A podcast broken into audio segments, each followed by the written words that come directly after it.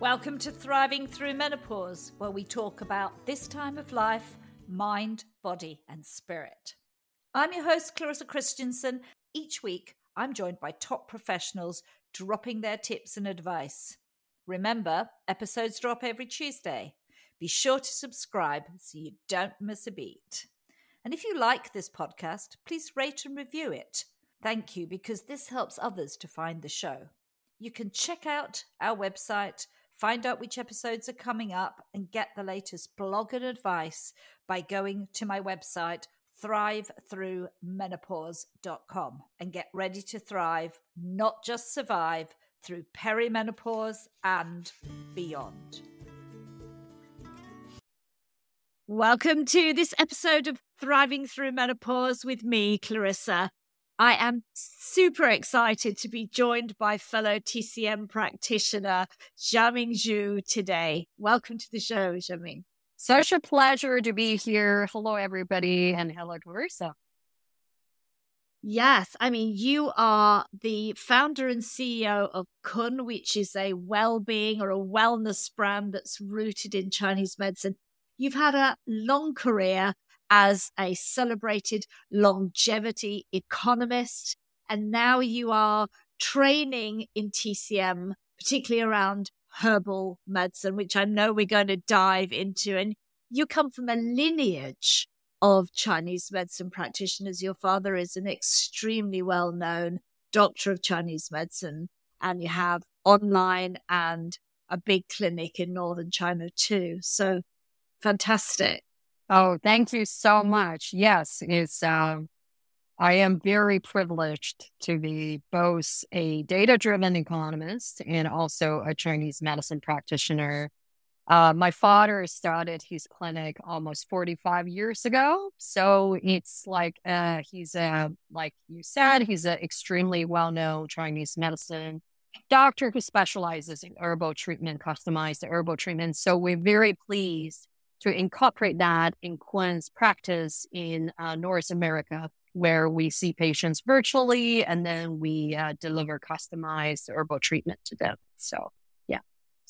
Yeah. And I know you, like me, are passionate about women's health.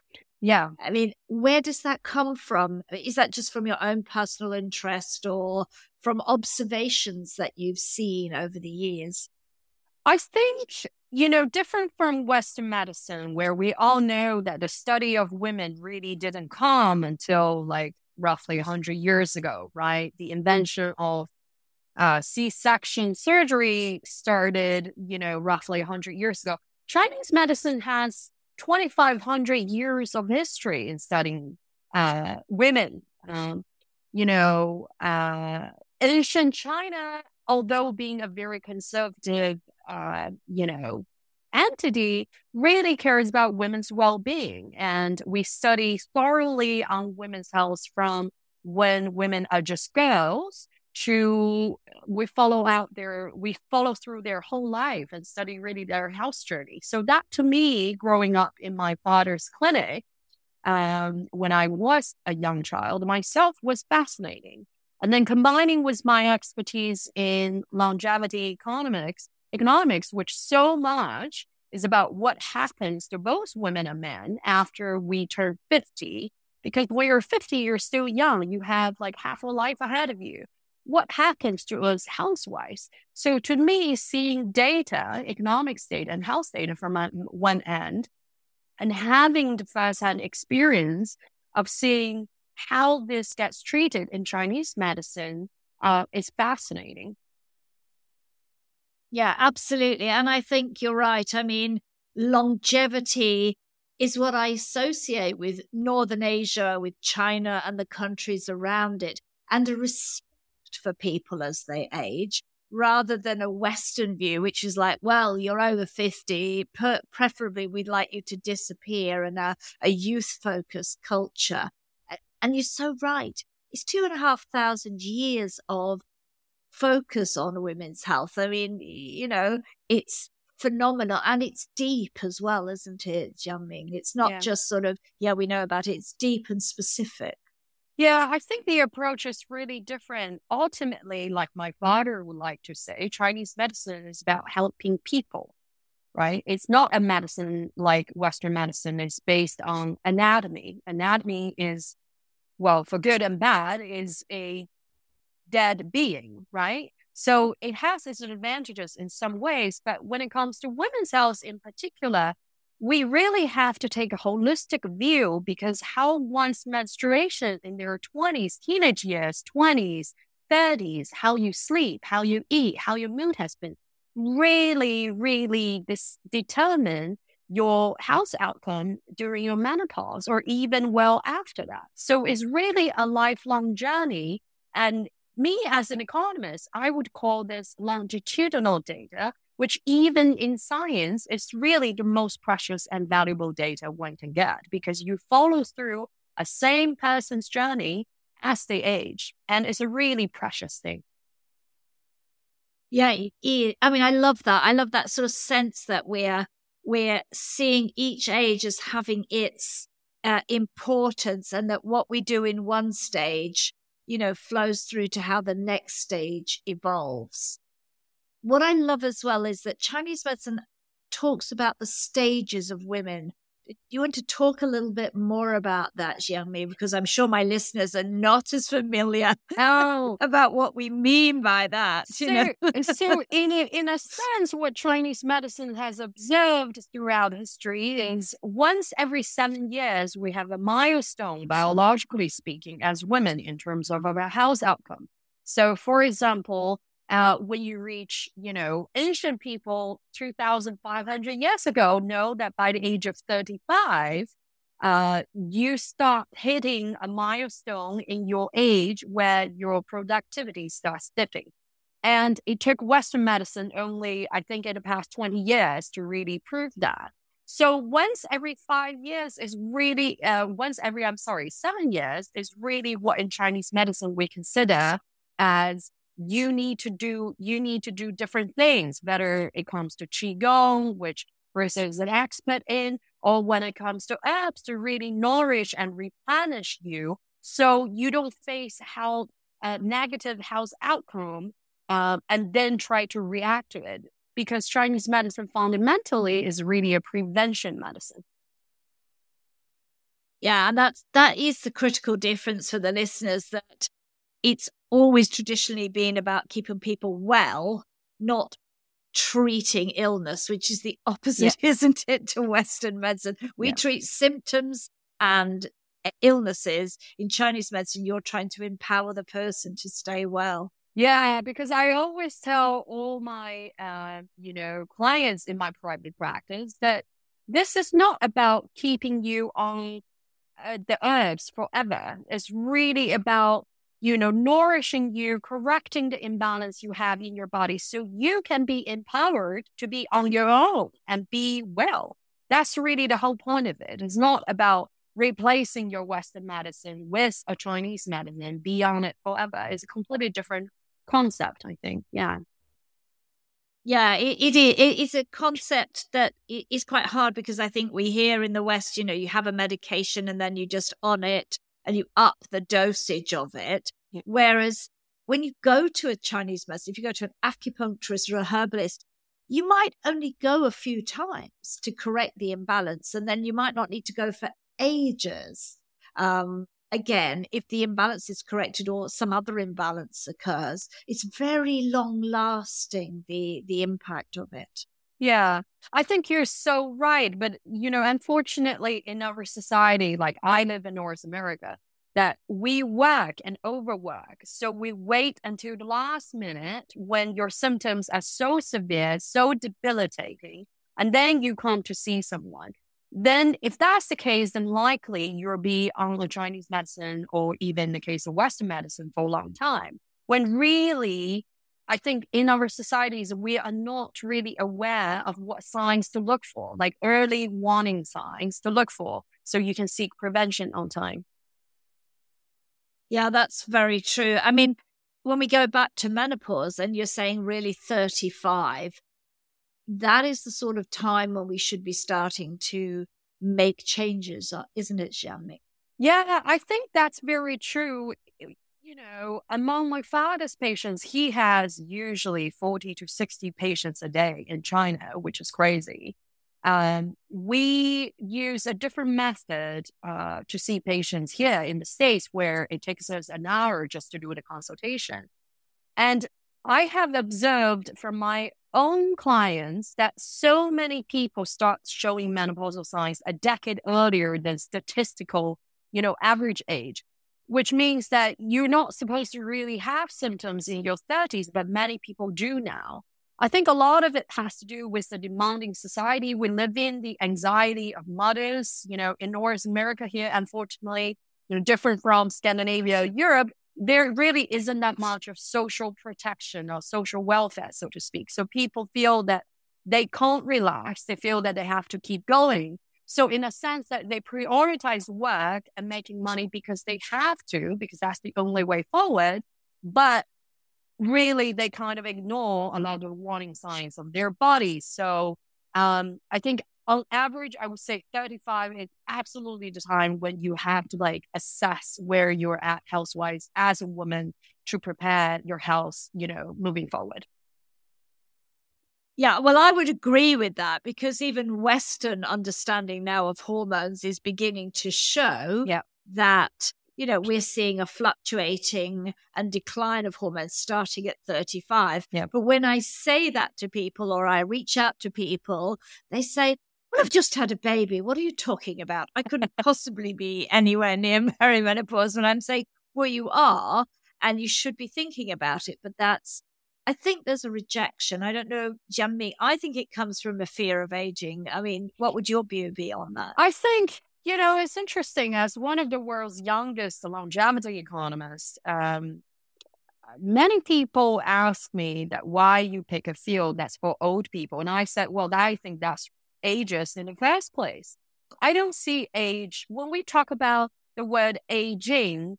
It's really an evolving process. It's just, it's not that you finish this part of your life and then you immediately move on to the others. I like to see it as if life is like a book, you're simply at different chapters, right? So you're not a completely different person, or this is a completely different book.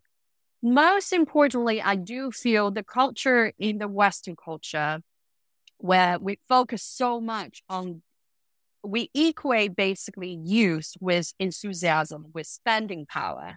So, in a sense, people mistake that as youth is best. Once you pass your 20s or something, you're no longer that important to society as a spender. Actually, statistically speaking, economics, that's wrong. People over 50 are actually the biggest spender in the US. Yeah. Uh, I'm sure data in Europe will be will prove that also to a certain extent. So our society's concept of what aging is is really very limited and damaging.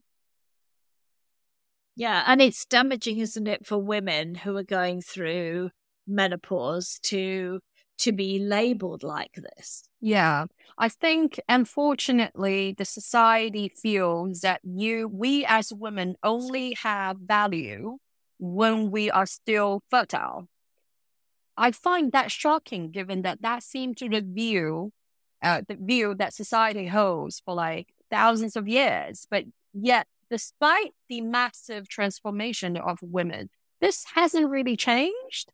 So this is really a primitive view and is really detrimental, I think, for societal civilization as a whole. Absolutely. I mean, I totally agree. And I think there are women beginning to say something different, but it's not the mainstream conversation yet. Yeah, I think unfortunately the old culture of women suffering silently is still what's expected of us. I remember in the old days, you know, like um, you know, in the old days people will say that oh, if you are on menstruation, you're unclean, you should just not be with other people to during confinement after you just give to the birth, or you should stay away from people. And now with menopause, it's like you should just disappear from society. So what are we saying? What are women's mm-hmm. value? Are we only valuable if we, you know, produce children? I think that is such a limited and detrimental view. And I just hope that we can just move past that because women are so much more amazing than that. Absolutely. But in China, that or in the Chinese tradition, that's not the way it goes, is yes. it? I mean, that's not how we view it. It's viewed as women have these stages that they go through, and each has value in that stage. Yes, I think, you know, um, because Chinese medicine really sees healing as a life journey, we don't see it as a one piece at this point in time. And actually, one of the reasons why I'm so fascinated in Chinese medicine um, other than you know obvious my my my my uh, relationship with medicine is that it is so similar to what we consider as longitudinal data in health economics where you follow the same person throughout their life there is nothing more valuable than that because you see a person's transformation throughout a period of time. And that's essentially Chinese view, Chinese medicine's view of health, and in particular when it comes to women's health, because of uh, menstruation determines of uh, so many other aspects of our health outcome in life. Uh, menopause is a phase, just like other things in life. Yeah. It's a phase. It doesn't it shouldn't define just what we are. Women have so many more multifaceted identities. Yeah, totally. And I think you've said something there that you follow a woman because in Chinese medicine, our menopause experience is deeply personal, isn't it? Even if you and I have the same symptoms, we are our root cause, the journey we've come on is different. I, am correct in that. Yeah. You're so correct. And I'm so glad you say that, which is why I am always so annoyed whenever there is a product in the market in, in the US where it says, this will sort out all your hot flashes. Not every single woman has the same symptom. In fact, you know, even generally speaking, there are two kinds of menopauses in Chinese medicine. One is the yang type, which is the more known in our mainstream society, where you have the hot flashes, you have the irritability, and all of that. But there is a yin type of menopause, which is less known. So for women who feel, oh, I don't think I belong, like I don't have the same symptoms as my other friends, that probably means you have the yin type of menopause, which the more pronounced symptom is actually depression and chronic fatigue. Yes. So, yeah. And also there are symptoms just in between. Every woman is different. And I think what society needs to realize and really needs to acknowledge is the fact that every woman has its unique value and healthcare should manifest that, should cater to that, which is why at Kun, we only do customized herbal medication, uh, herbal yeah. treatment because everyone should get their own different type of formula. Exactly. And I think you hit on something really true that sometimes what we get as well in the description by Western people, me being one of them, but but I see they want to then say, oh well, uh, menopause is kidney deficiency. And I mean, I know in my studies that that isn't actually correct correct, a hundred percent, because you can yeah. be yang deficient, you can be yin and yang deficient, exactly, different ways. exactly, exactly. I think that you know there is really this culture in Western society, especially in North America, where we feel that oh, one pill fit all, right? This is really a Western approach where we say, it's like a few years back, uh, probiotic is all the rage. And it says, so long as you have digestive problem, you should take probiotic. Now, what does that leave people who who feel that probiotic doesn't help them, or in this case, your menopause pill doesn't help them? It's not that they're outcasts of the society. It's just that we're all different and people have different symptoms. And I think in Chinese medicine that we really celebrate that uniqueness of each individual. Yeah, uh, totally. And and the history with which you got to that point is really important because the underlying reasons why you're there are completely different, even if the symptom in Western terms shows up in the same light. I mean, we could also have chi stagnation. We uh, in in a different organ in the body that's got really nothing to do with the main menopause organ, which is the kidneys. Or you could have you could your spirit could be not housed very well. So there's there's so many different angles to this that go beyond just purely the physical because there's an emotional and and spiritual component too. Yeah. So there are two things I want to mention. I so agree with you on that. Is that Chinese medicine is one of the oldest medicine that connect your mental well-being with your internal organ health. In fact, each internal organ has a specific connection to a specific emotion. So, for example, like you mentioned, chi stagnation is connected to the liver, uh, so liver meridian or liver organ, and that's connected to anger. So that's really deeply connected to PMS symptoms, for example, for women yeah. when they are still having menstruation.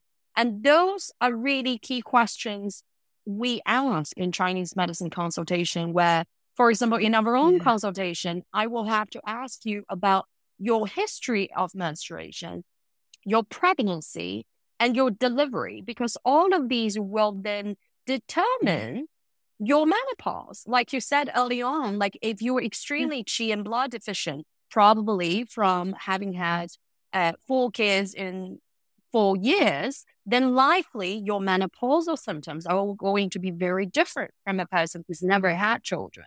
So those are all important yeah. women experience that we incorporate in Chinese medicine and in our consultations. Yes, I mean that that's very true for people to understand. If you've never been to a Chinese medicine practitioner, how many questions they ask you. they that the consultation is is about you as a person, the things you like to do, your relationships, your food, your history, not just your medical history, but lots of things about you as a person so that it's you start even some of your food food preferences, yeah. things that things you crave. Yeah. You know, really detailed things, and you think, what's that got to do with my menopause? But it's got everything to show you the root causes, hasn't it, Jeremy? Yeah, that's totally true. And actually, I was told by many of my clients that I ask a lot of questions, but I will always explain to you why I ask a specific question, right? Because I think Chinese medicine is so holistic that sometimes it comes as a surprise to people that I want, if you have, for example, um, like suddenly start having like armpit odor all of a sudden. What does that have to do with your heart meridian health? It has everything to do with it, right? Yes. But because that's where the heart meridian begins. So, but so eh, yeah, always ask questions. I encourage people when you go into a Chinese medicine consultation, it's a vibe you will get from the practitioner and see whether you vibe well with the practitioner. Because just like in yeah. health economics, where subjective house info is so relevant and important to us, it's the same in Chinese medicine. Exactly. I think, and it's a relationship between you and the practitioner that, that is part of the process of getting well because my understanding and what I do when obviously I put together Qigong practices and food, you know, sort of things for my clients is for us to work in partnership. I want them to be empowered and want to work with me so that they'll then follow those things through at home. Because actually, the consultation sort of only begins inside our clinics. It carries on yeah. when the person takes the medication and works with it. Yeah, I think also that I always gave a personalized behavior change plan at the end of the one hour consultation because behaviors are so important, right? Like ultimately, you are the person who is going to make that change. If I tell you don't drink ice water and you're still drinking ice water when I give you a bunch of like um, you know, yang tonifying eggs, it won't work because you're just flushing down my effort down the drain, right? So ultimately, it has yeah. it is a commitment, but I think it also has to come with a lot of trust, uh, which can't be forced. Which is why I, I I talk about like why there has to be a vibe and trust you have with the practitioner. So if there this trust isn't there, then you should consider changing a different person. Yeah. Yeah, def- definitely. And I think sometimes the things we ask people in the West to do seem strange to them. I mean, ice water is a great one. I mean, there's a there's a really good Chinese medicine reason why, but we're asking people to make quite significant changes sometimes to eating patterns, to routines throughout the day that are rooted in good commons in centuries, millennia of knowledge, yeah. but they seem very different, don't they? Yeah, but I think there is a greater acceptance of this. I see among my own clients, actually, especially since COVID, because everyone now realize that I think this definitely rings true, especially when it comes to women's health, is that women have statistically more health challenges compared to men. We know that. For example, yes. women are twice yes. more likely to get long COVID compared to men, according to the newest mm. research by Northeastern University. In Chinese medicine, we've yes. always known that.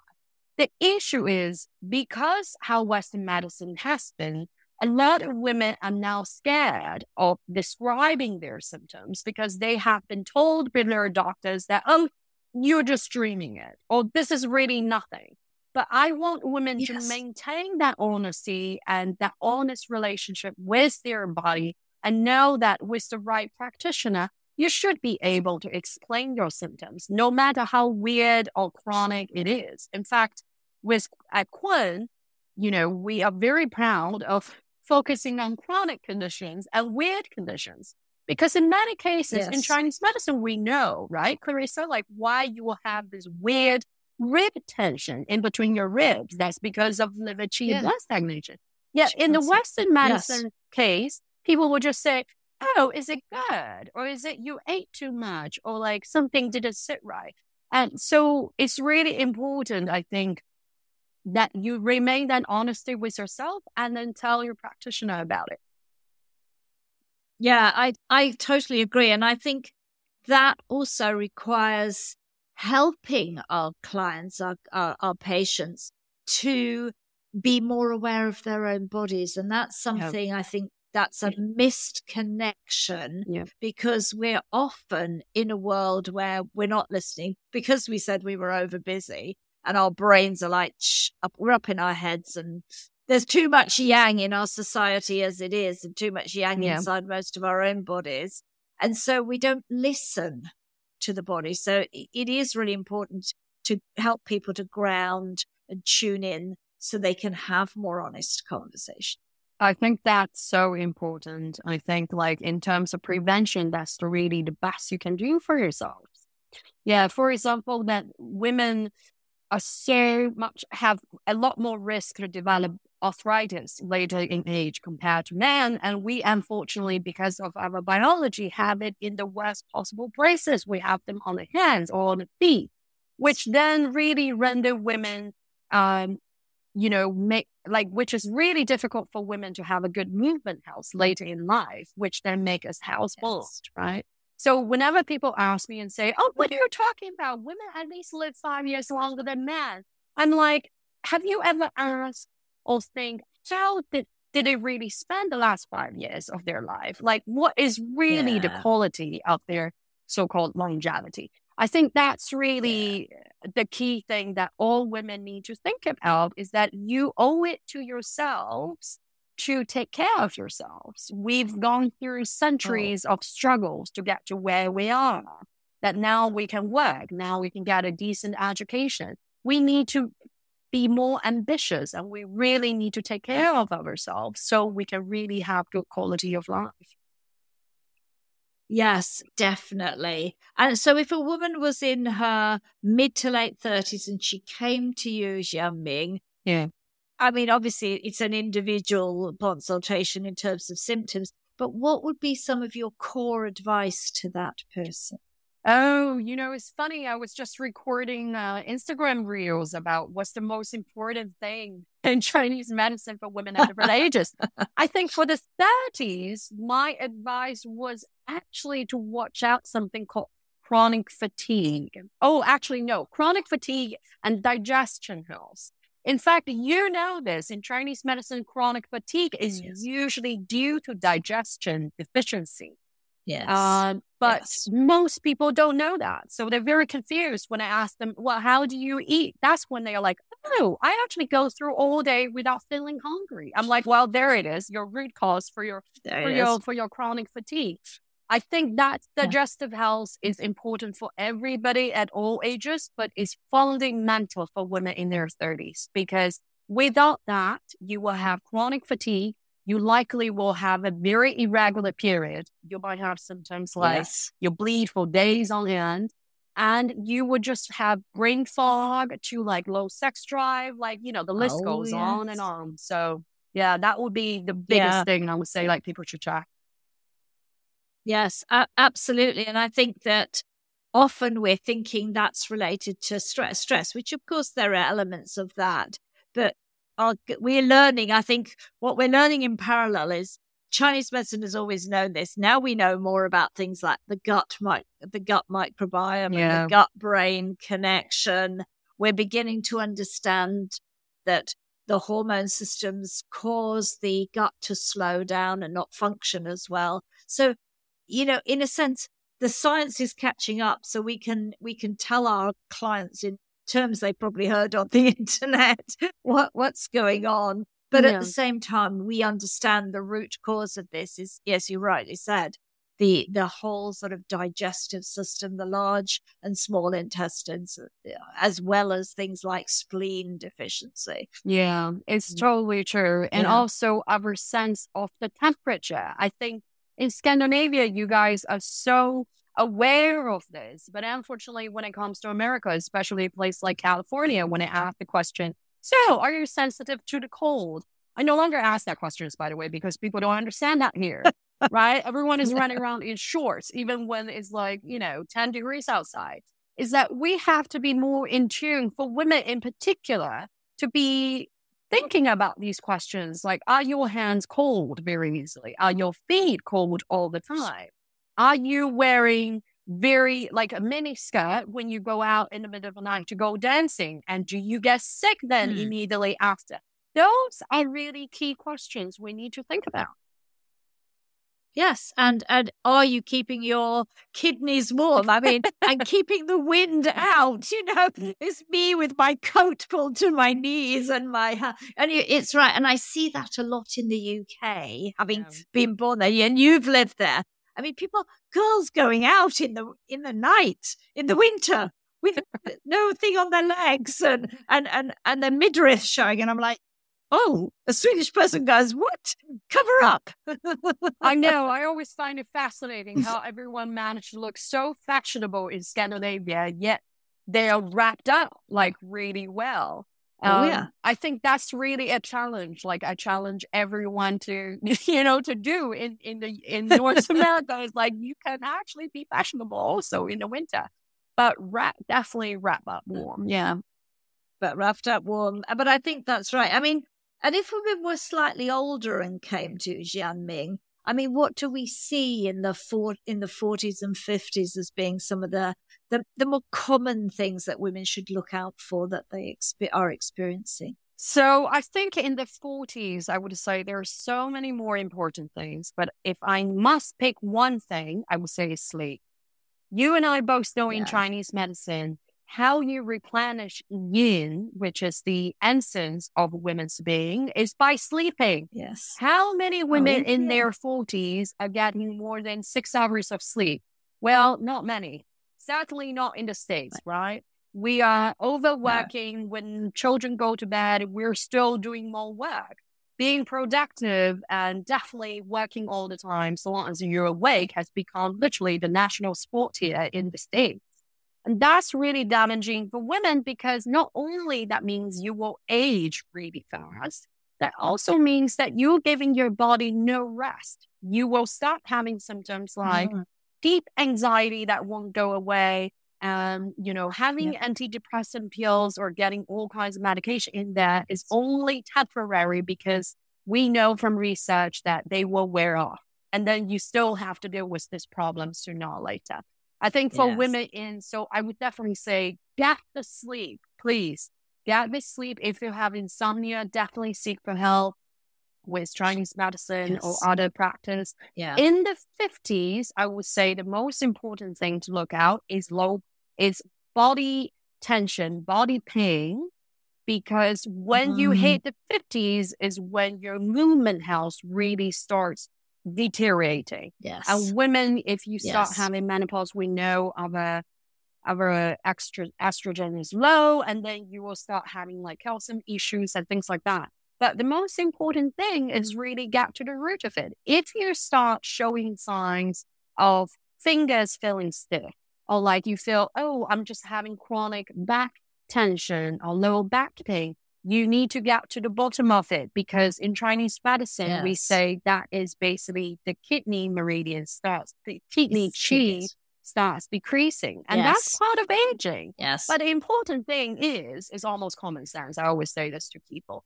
If your tank starts lowering in gas, you'd better start filling it as soon as possible rather than waiting for it just to empty out and then do something. Because there might not be enough Yeah. gas to go around when you wait for too long. So um yeah, I would say those are the two things I would point out. yeah. Yeah, to people. Definitely. And I think I think we realize that the importance of sleep and rest, which are different, but both of those, I mean, yeah, so much the anxiety. Those of us in eh, who know about Chinese medicine know this is about housing the shen in the heart when we sleep.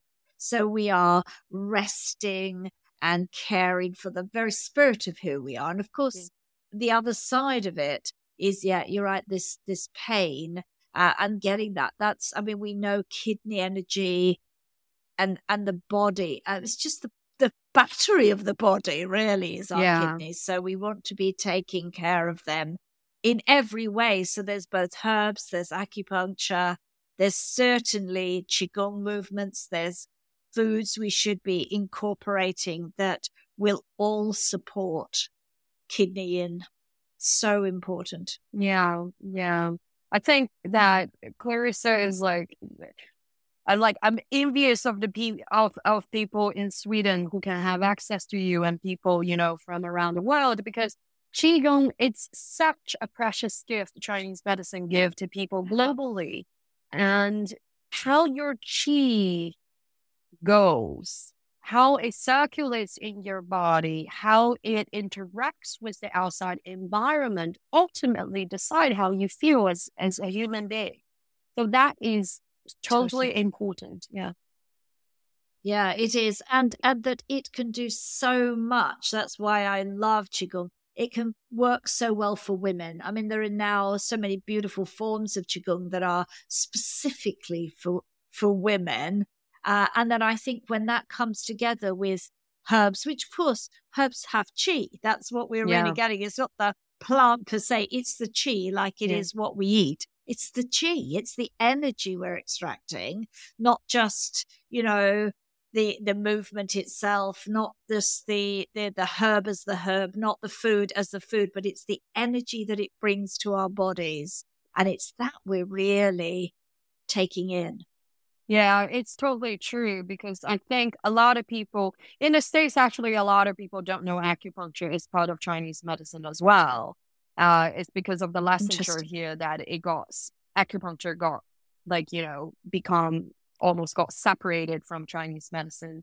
But I think if I must describe the differences, because a lot of people ask the differences, Yes. it's really like Yes. acupuncture is very powerful, but it's a little bit like a reorganization of what your body already has.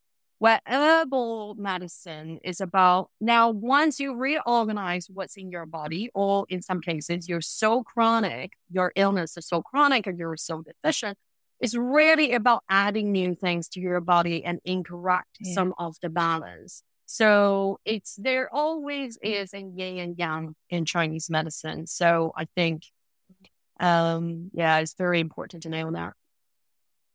Yeah, it is important. And I think it's the ability to blend these different parts of Chinese medicine in, together, which is, which for people don't know is Qigong, is herbs, it's acupuncture, it can be Chinese massage, not very soothing, but very, Yeah, but very good.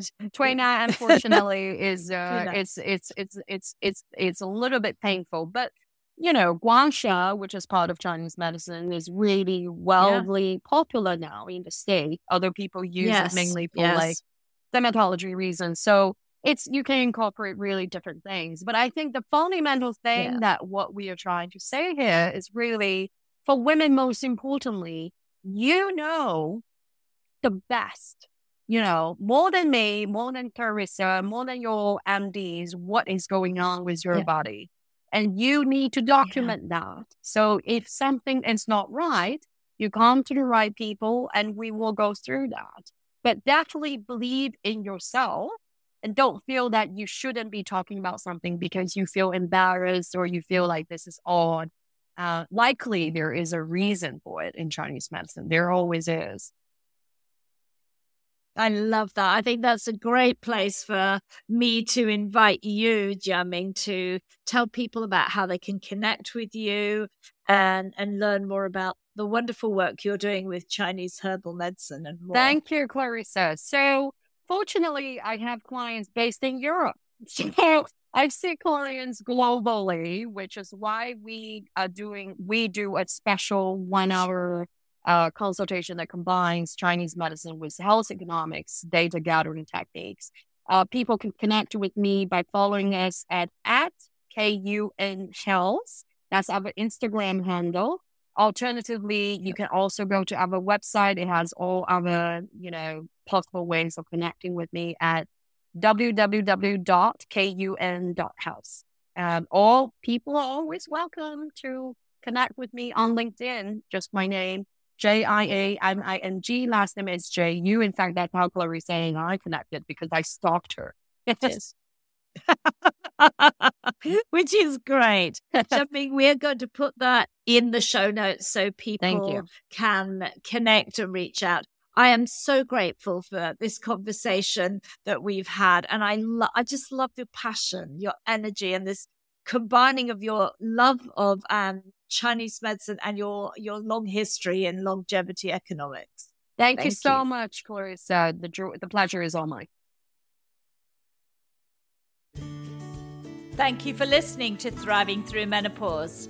If you like this podcast episode, please hop over to my website, thrivethroughmenopause.com, and rate and review it. And thank you if you do that because it helps others to find the show.